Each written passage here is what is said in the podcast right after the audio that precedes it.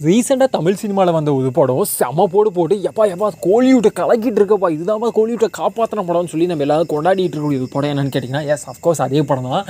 அந்த படத்தோட டேரக்டர் எனக்குன்னு ஒரு தனி யூனிவர்ஸை நான் உருவாக்கிட்டேன்னு சொல்கிறதுக்கு முன்னாடியே நம்ம எல்லாருமே சா வேறு லெவல் மாஸ்காடே வந்து மார்வல் ஸ்டூடியோ தெரிஞ்சு தான்ப்பா நீலாம் கலக்க போது என் வேர்ல்டு தனியாக உனக்கும் தனி யூனிவர்ஸியாக நம்ம ஆயிரத்தெட்டு விஷயங்களை நம்ம எக்ஸ்ப்ளோர் பண்ணிட்டு அவ்வளோ கொண்டாடி இருந்தாலுமே நம்ம எல்லாத்துக்குமே ஒரு விஷயத்த மறந்து போயிட்டோம். என்னடா சொல்கிற அப்படின்னா ஆமாம் நம்ம எல்லாருக்குமே தனித்தனியாக ஒரு யூனிவர்ஸில் தான் நம்ம வாழ்ந்துகிட்டு இருக்கோம்.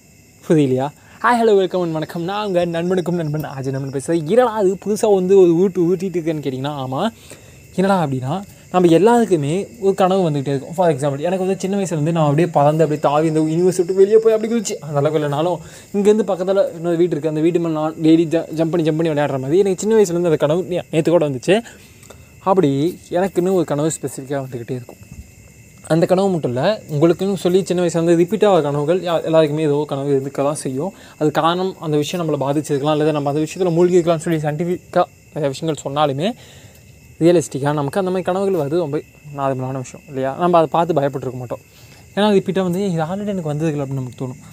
பட் ஒரு விஷயம் அந்த கனவு மாதிரி நமக்கு டே டு டே லைஃப்பில் வரக்கூடிய எல்லா கனவுகளாக இருக்கட்டும் நம்ம சிந்திக்கக்கூடிய எல்லா தாட்ஸுக்காகட்டும் எல்லாத்துக்குமே ஏதோ ஒரு ஒற்றுமை இருந்துக்கிட்டு தான் இருக்குது என்ன சொல்கிறேன் அப்படின்னா ஆமாம் நீங்கள் வந்து விக்ரம் படம் ரீசெண்டாக பார்த்தீங்கன்னு வச்சுக்கோங்களேன் அதுக்கு முன்னாடி பீஸ்ட் படம் பார்த்தீங்கன்னு வச்சுக்கோங்களேன் ரெண்டு படம் பார்க்கும்போது உங்களுக்கு சே இந்த சீன் இப்படி தான் இன்னும் செமையாக இருந்ததுக்குள்ள இல்லை இந்த சீனு பா நம்ம நினச்சதோட செமையாக இருக்குப்பா அப்படின்னு யோசிச்சிருப்பீங்கல்ல அதுக்கும் நேற்று நைட்டு நீங்கள் ஏதோ சாப்பாடு சாப்பிட்டுட்டு இருக்கும்போது இது இப்படி இருந்தால் என்ன சூப்பராக இருக்குல்ல இந்த காம்பினேஷன் தான் என்ன செமையாக இருக்குல்ல அப்படின்னு நீங்கள் யோசிச்சிருப்பீங்கல்ல அதுக்கும் ஏதோ சம்மந்தம் இருக்குது என்னடா சொல்கிற ஆமாம் அந்த சம்மந்தம் நீங்கள் மட்டும்தான்.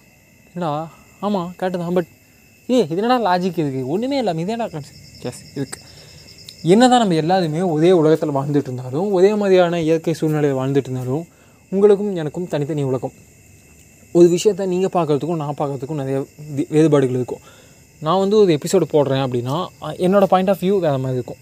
கேட்கக்கூடிய உங்களோட பாயிண்ட் ஆஃப் வியூ வேறு மாதிரி இருக்கும். உங்கள் நண்பர் அதே எபிசோட கேட்குறாங்கன்னா அவனோட பாயிண்ட் ஆஃப் வியூ வேறு மாதிரி இருக்கும்.